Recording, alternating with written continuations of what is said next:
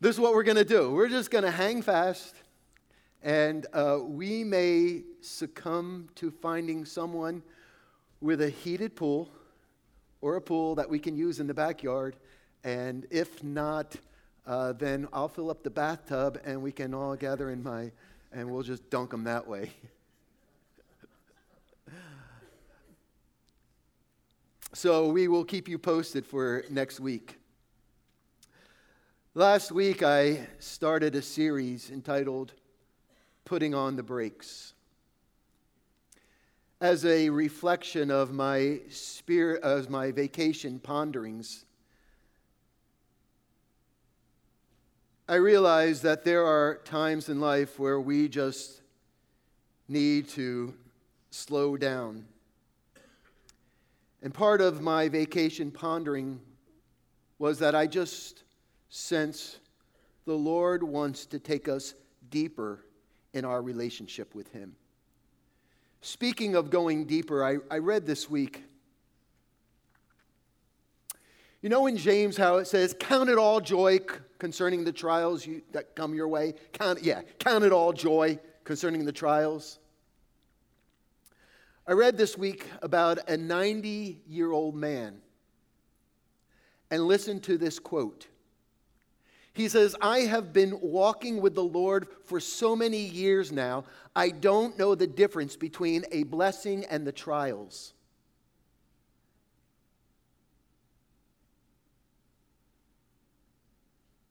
Count it all joy concerning the trials. Boy, you talk about an intimate relationship where you don't know the difference anymore between trials and blessings, that they're all blessings from God. My goodness, man. How, how many want to go deeper? Well, in order to go deeper, we talked last week that there, you just got to clean out the clutter. There are times in our lives, as Hebrews 12 says, that before we move forward, we have to throw off everything that hinders and the sin that so easily entangles. And I realize that we're all different, and, and maybe clearing out the clutter for you is just overwhelming. I, I got a text yesterday, last Sunday, said, Thanks a lot. Now my wife wants me to clean out the basement. Sorry. Maybe it's just overwhelming and, and you don't even know where to start, but but but you got to start somewhere. And, and maybe for others it's it's no big deal. As for me my clutter i said last week is my schedule. And it's difficult. And i want to keep accountable. And i'm working on it. And, and i recognize that it's not impossible. Clearing out the clutter is necessary if you want to experience the next level. In order to go deeper, the next discipline is putting on the brakes, to pause, to stop, to listen. Now, I know that this presents a tremendous challenge for many of us in this restless, noisy, you know what drives me crazy? And you're probably thinking, it's probably not much. I like to get my hands on the guy who invented group texting. Now, I realize that, hey, on some occasions it's great. I remember when my wife had surgery on her thyroid a year ago or two years ago, and you know, after surgery, I was able to have a group text to my, my you know, my, you know, sh- sh- done. But when you're a member of the Freehold Clergy Association with over 25 members, and a message goes out that requires a response, instead of responding to the sender, all these people respond to all. And before you know it, it's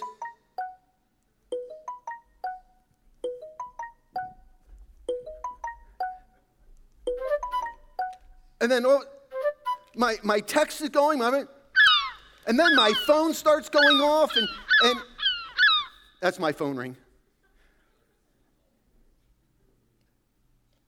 And people say, Pastor, it's real simple. You don't have to answer it, you don't have to look at it. You see, as a child, I was programmed. You know, like Pavlov's dog, when the bell rang, he started salivating because he knew that food was coming? In my home, when the phone rang, you answered it. The only place I didn't answer the phone was at my grandmother's house because she had a party line. If it rang once, it was Mrs. Huffman's. If it rang twice, it was hers. If it rang three times, it was Mrs. McGuire's house. Remember party lines? Mm-hmm.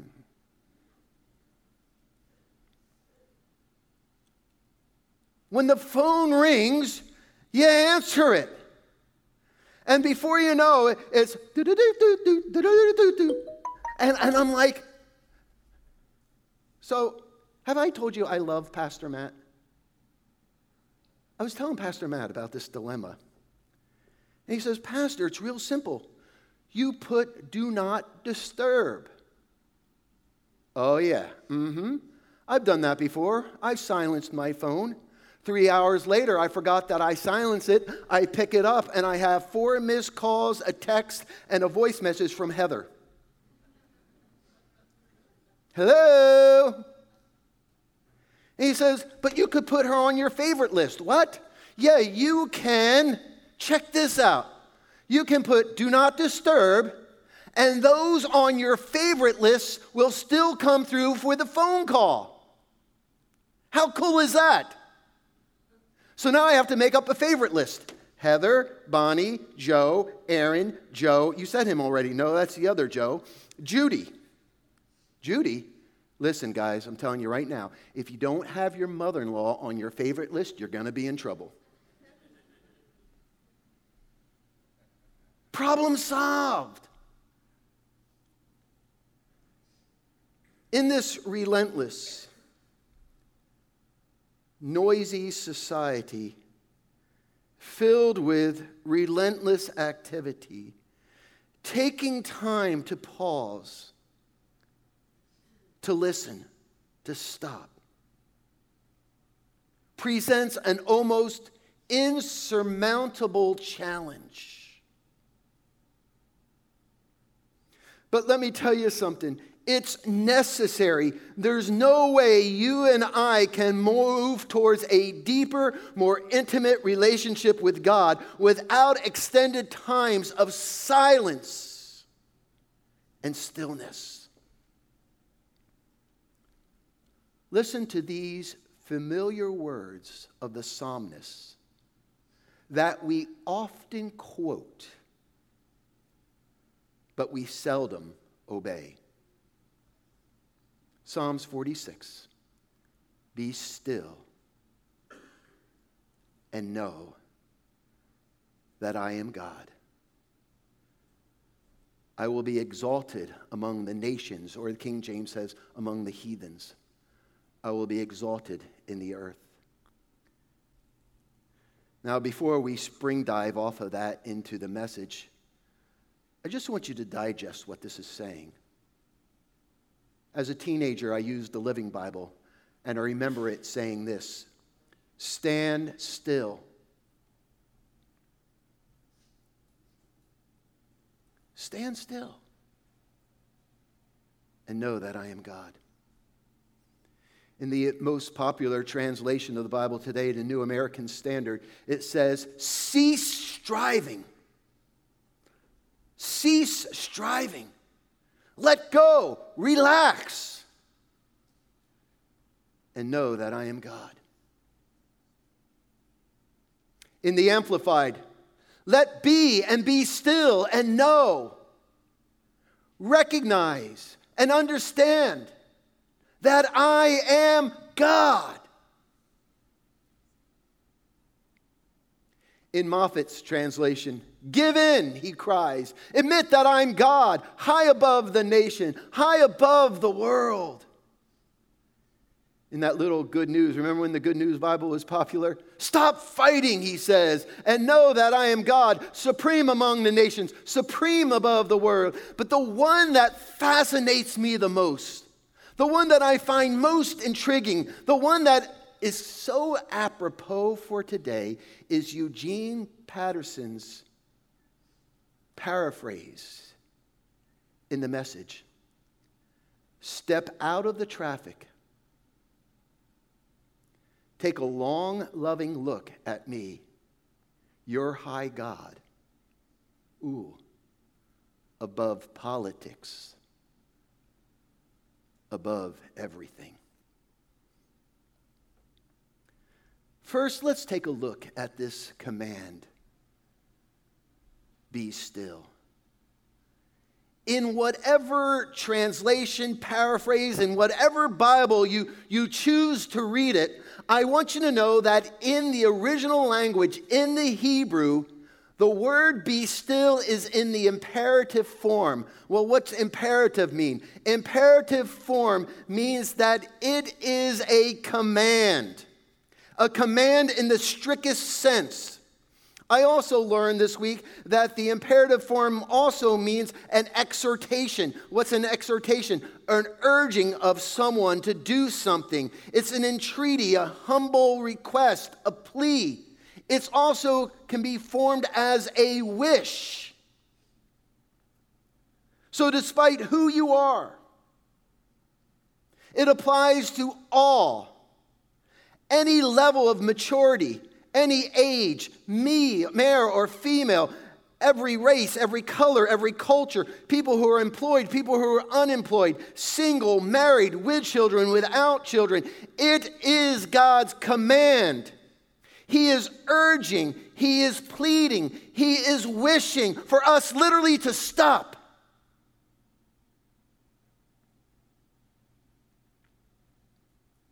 And to know that He is God. To rest, relax, let go, make time. In the Hebrew, the, the word still is rapha. Rapha literally means to cast down, to let fall, especially the hand.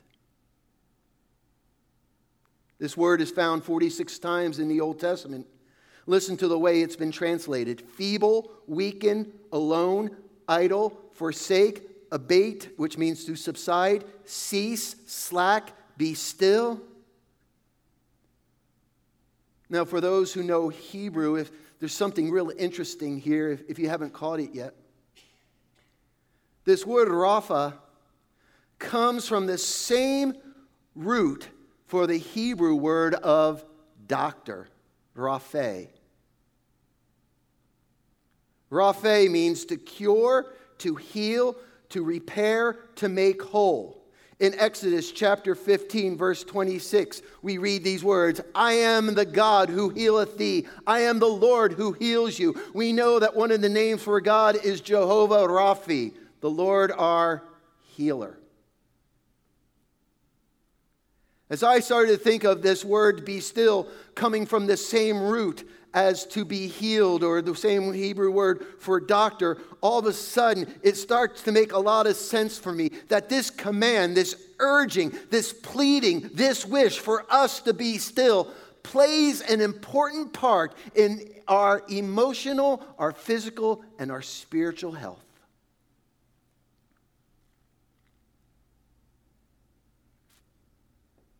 When we read Matthew, Mark, Luke, and John, how many times have you read about Jesus being pressed in by the crowd,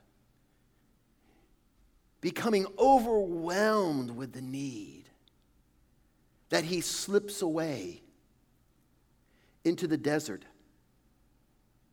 up onto a hilltop, across the water, into a garden?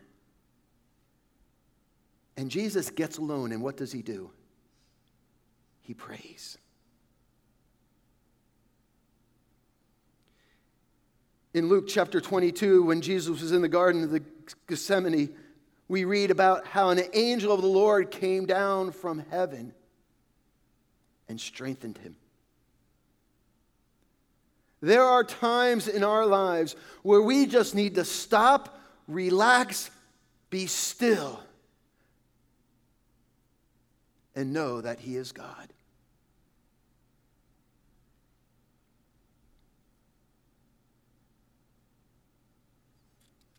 Jesus gives us a wonderful invitation in Matthew chapter 11. What does Jesus say? Come. Come to me. All of you who are weak, all of you who are weary, all of you who are burdened. And what's the promise? And I will give you rest. Take my yoke upon me and, and learn from me, for I am gentle, I am humble in heart, and, and you will find rest for your souls, for my yoke is easy and my burden is light.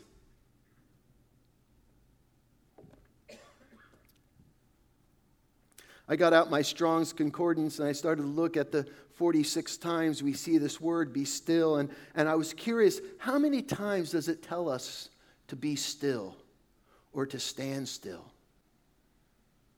There are seven times, but I want to share three of them with you for a moment.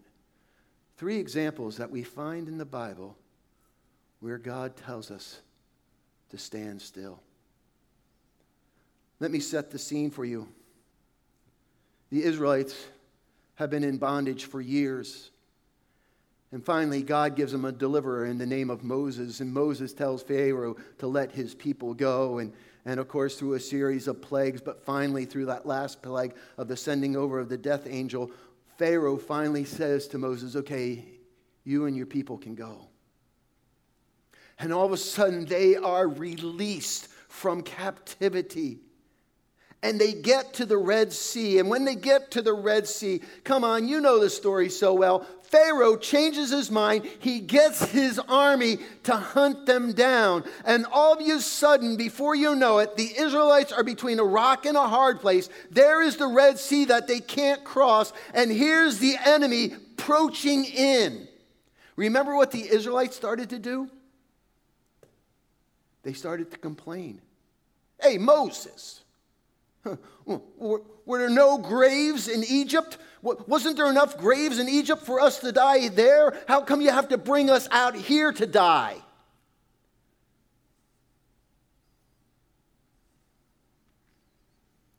And remember what Moses tells them?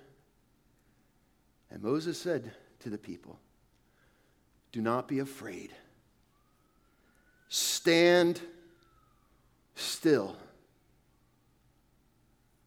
Stand still, and you will see the salvation, or you will see the deliverance, some translations say, of the Lord, which will accomplish for you today. For the Egyptians whom you see today, you shall see again no more forever.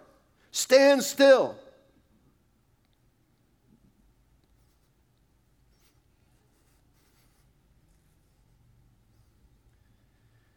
And we know that God miraculously parted the Red Sea. And they crossed over on dry ground. And the Egyptians, the prophecy about the Egyptians whom they would see no more, as soon as the Egyptians got down in the water, what happened? The waters closed. Listen, when the enemy is at your back, and you seem to be in a rock and a hard place, nowhere to go, stand still and know that He is God. Well, there they wandered in the wilderness for 40 years. Moses dies. They raise up a new leader in Joshua. I love Joshua chapter 1. Be strong and courageous. Only be strong and courageous. Be strong and courageous. Joshua is given the opportunity to lead the Israelites into the promised land. But when they get to the Jordan River, The Bible says that the Jordan was at the flood stage, was at the harvest time, the flood stage, where the Jordan River is noted to be over a mile wide. So, how are we going to get a million plus across this river at flood stage?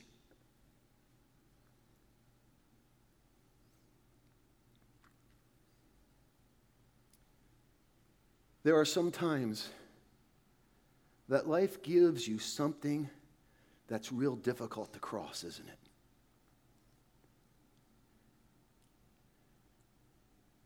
And the Lord tells Joshua that thou shalt command the priests that bear the ark of the covenant, saying, When ye come to the brink of the water of the Jordan, ye shall Stand still in Jordan, in the Jordan. Now, there is something very key in this scripture verse about leadership. Listen to me. If this event were to occur, occur, today, if the leaders came to a river and dipped their feet in the river, and all of a sudden the river stopped flowing, what would the leaders do? They would cross over to the other side as quickly as possible. And when the leaders got over to the other side, they would say, Okay, guys, you can come now. But what does the priest, what does God command the leadership to do? To stand right in the middle until everyone has passed by. In other words, stand still. We have trust, we have confidence in our God that He will keep the water from flowing until all of you get through. That's leadership.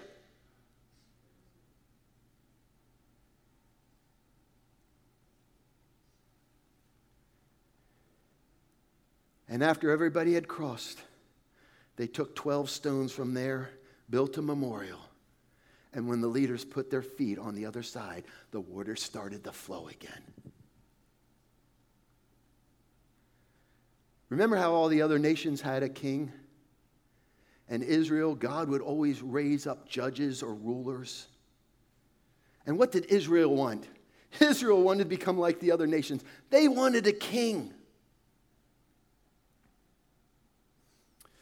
Well, in 1 Samuel, we see that God raises up Saul. And God tells Samuel to go and to anoint Saul. Listen to what it says. And as they were going down to the end of the city, Samuel says to Saul, Bid thy servant, or bid the servant, pass before us. And he passed on. But stand thou still.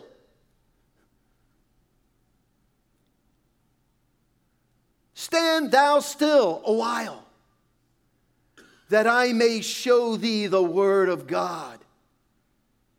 Saul and Samuel and, and the servant are walking, and, and, and Samuel has something he wants to say to Saul. So he bids Saul, Tell your servants, to, go ahead, go, go ahead of us. I need to get you alone. Be still for a while, because I have a word from the Lord for you. And in the very next verse, chapter 10, Samuel anoints Saul and says that before this day is over, you'll have three things that will happen that will confirm this. Think about this. You're between a rock and a hard place. The enemy seems like it's crouching in. Stand still and know that He is God. You need to cross, you need a miracle. Stand still and know that He is God. You need a word from the Lord. Stand still and know that He is God. Three examples in the Old Testament where they were told to stand still. Now, let's, in closing, take a look at the benefits for a moment. When you translate Scripture or when you interpret Scripture, when you, when you study Scripture, Remember, context, context, context. You have to understand the context of, Ephes- uh, of, of Psalms 46. Remember the invitation that Jesus gives to us in Matthew 11 Come, come. The psalmist is given an invitation in verse 8 of Psalms 46 Come and see the works of the Lord, the desolation that he has brought on the earth. He has made wars to cease to the ends of the earth. He breaks the bow and the shatters the spear. He burns the shields or the chariots with fire the Lord invites the psalmist, hey, come take a tour of these battlefields. And as the psalmist tours the battlefields, he sees that God is victorious in every one. Therefore, he writes, Be still.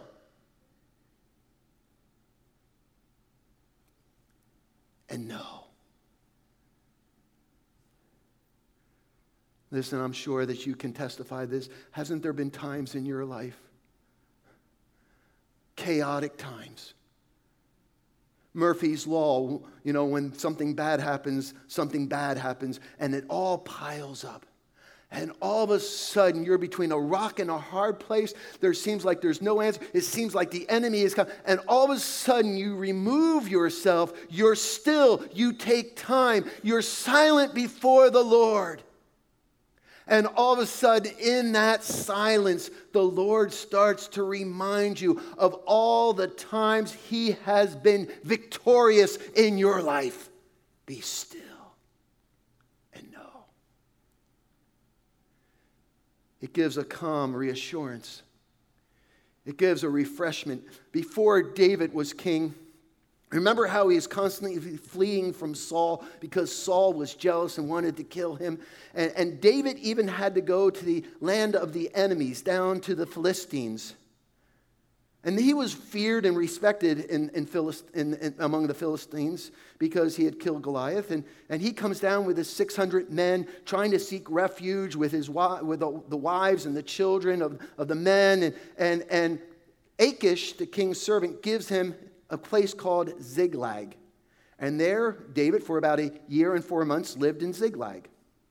David would help the Philistine army, and, and he, he moved his guys for three days with the Philistine army because Israel was crouching down in, and Israel was going to fight the Philistines. And all of a sudden, when David brings his army up, the commander of the Philistine army say, Hey, I'm not cool with this, man. How do I know you're not going to turn on us? And, and this is not cool. You, you need to take your men and you need to go back home. So David marches his, his men back three days to Ziklag, and as he gets closer,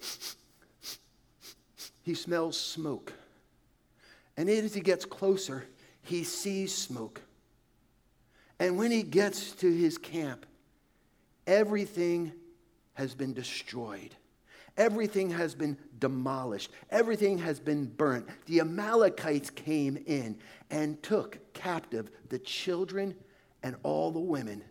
And David and his men, scripture says, they wept aloud until they had no strength to weep anymore.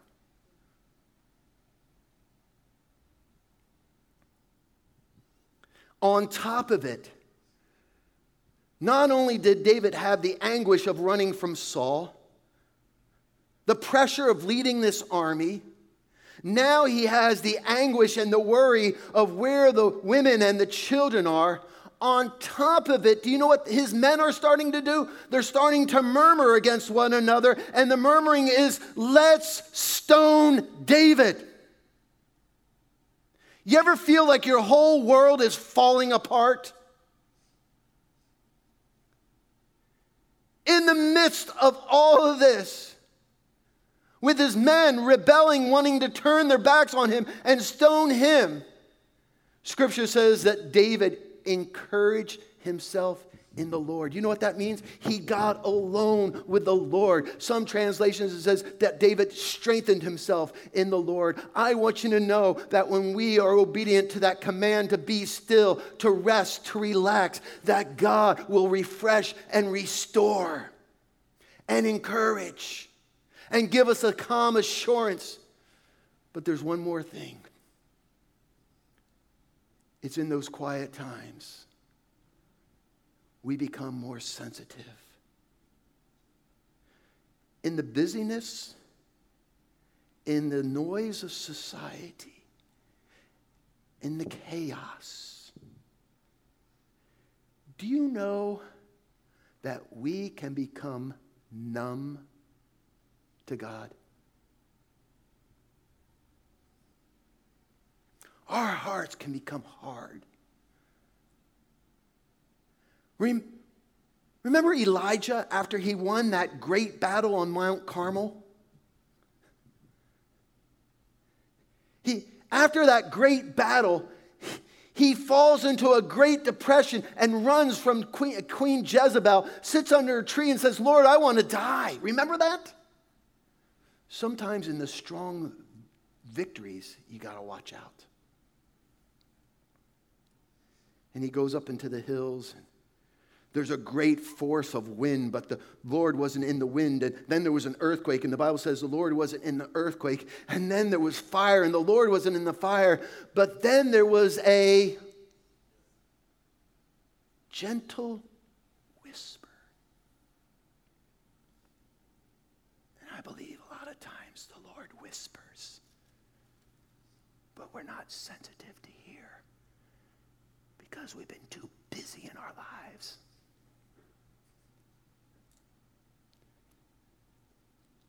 Remember a few years ago being out at minister school. I was at the evening service. And I had just, I'm tired. It's just been a rough couple months. And there was a move of God that evening service. And people are flocking to the altar. I'm sitting in the back. And you know what I did? I just pulled up myself went to my room, and fell asleep. Next morning at breakfast, everybody is saying, Wasn't that a great service? Man, God really moved. Man, God was just on. And they're all talking about the presence of God. And I sit there and I'm saying,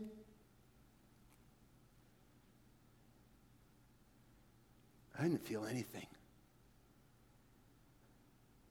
You ever been like that? been in a service where everybody talked about the presence of God being so strong and so mighty, and you didn't feel a thing? To me, it was a warning. I had become numb, and I need some time with God. And it's in those quiet times where we stop, we become silent, we become more in tune to His whisper. a calm confidence, more sensitive, refreshed. Oh, I believe that that word be still has everything to do, that command, that urge, that wish, that urging has everything to do with our emotional and spiritual and physical health.